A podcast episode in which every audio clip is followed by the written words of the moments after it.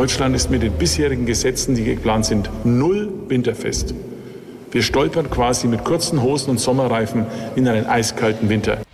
Eccoci qua Giulia, buongiorno. Abbiamo dato Buongiorno. una ripresa alla nostra telenovela tedesca. Sì, perché questa era la voce di Markus Söder, eh, Sì. lo ricorderete, leader della CSU, la sorella minore diciamo della CDU, già sconfitto come leader della coalizione e poi quindi con la- a favore di Armin Laschet che però poi come sappiamo a sua volta ha fatto un passo indietro come leader della CDU e non sarà cancelliere perché cancelliere sarà Olaf Scholz e Markus Söder eh, approfitta diciamo di questo, di questo tempo di grande incertezza e di risalita al record dei contagi e delle ospedalizzazioni in Germania per dire la sua e dice siamo null, siamo preparati zero, ha proprio usato questa parola per, Pesante, eh, per questa nuova ondata, è come se ci preparassimo, stessimo per affrontare un inverno con i Kurzhosen, cioè con quei pantaloni corti che si mettono Ah. specie in Baviera per andare a fare le gite in immagine, estate. cioè forte, sì.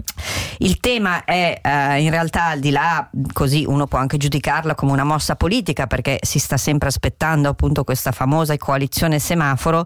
Il 25 novembre è una data importante perché scade quel- una sorta di stato di emergenza, equivalente del nostro stato di emergenza Sì. in Germania, che prevedeva eh, di poter estendere a tutti i lender delle decisioni prese a livello centrale. Poi in realtà come sappiamo non è sempre stata utilizzata, vedi obbligatorietà dei vaccini, però questa legge c'è e naturalmente uno dei tre componenti della possibile coalizione semaforo, il Partito Liberale, non vuole questa proroga e quindi si, si ripropone di nuovo questa intersezione, questa osmosi tra eh, le- le- le- eh, tutte le trattative per il nuovo governo e l'emergenza Covid che torna, insomma, torna prepotentemente. È su tutti i giornali questo, anche se c'è anche un po' di spazio sui giornali tedeschi per la crisi che continua al confine tra la Bielorussia e la Polonia, la crisi, la strage, potremmo dire la grande sofferenza e la morte di tante persone.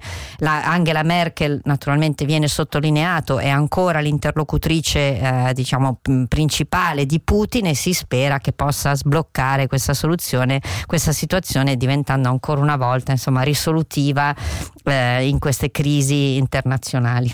Allora, fin qua la Germania, Giulia, cos'altro abbiamo in primo piano? Ma se vuoi un salto nel Sì. Regno Unito, da una parte mi ha molto colpito la foto di Financial Times, che è la foto del figlio di Gheddafi, che insomma anche lui è un- veramente un ritorno di palcoscenico e vedremo come andranno queste. Si candida, no? Si candida queste strane, dico strane elezioni, perché comunque la Libia sapete è come se avesse due governi e due leader, quindi vedremo un po' che, che- che peso avranno poi queste avrà. elezioni.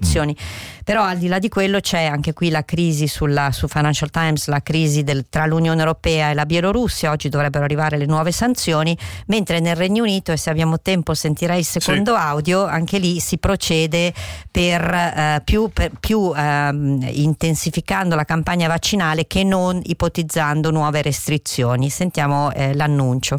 Schutzgesetzes.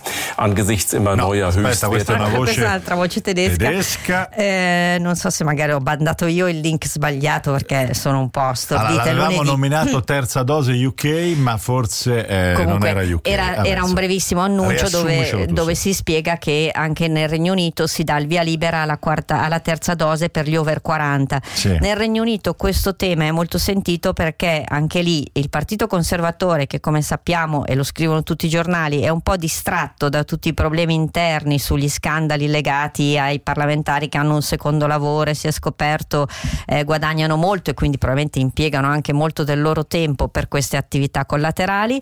Boris Johnson che non è intenzionato a fare passi indietro sulla, sul Freedom Day, no? il Regno Unito è il paese che ha abolito eh, per, primo primo, restrizioni, certo. mascherine e quindi eh, l'altra strada, e lo ha, ripet- lo ha ripetuto e viene citato oggi anche il segretario Ombra, eh, il ministro Ombra, sapete che in- nel Regno Unito c'è stato anche qua in Italia credo un esperimento, comunque c'è il governo, Governo Ombra, Ombra, cioè certo, il partito di opposizione ha, fu- ha i suoi ministri che corrispondono ai ministri del governo, del governo ufficiale, hanno detto forse sarebbe anche il caso invece di ricominciare a pensare ad alcune restrizioni perché forse qualche, eh, qualche lezione da quello che stanno facendo altri paesi e di nuovo l'Italia è un, è un esempio virtuoso dovremmo, dovremmo trarre. Farlo.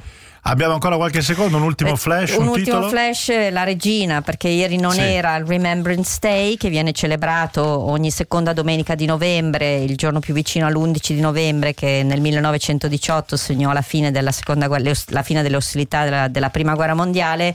Lei non c'era ed è un segnale che per molti giornali significa che davvero la sua salute sta peggiorando molto velocemente. Ah, Eh, spiace. prepariamo un coccodrillo, scusa, ma è, è cinicamente quello che Va do- detto così, eh? Sì. Eh, vedremo, vedremo. Grazie Giulia per la puntata di oggi, la prima della settimana. È tutto. Pietro Lacorte in regia, Marco Santoro oggi in eh, redazione. Noi ci risentiamo ancora per l'aggiornamento delle 14. Buona giornata da Alessio Maurizi. Ciao.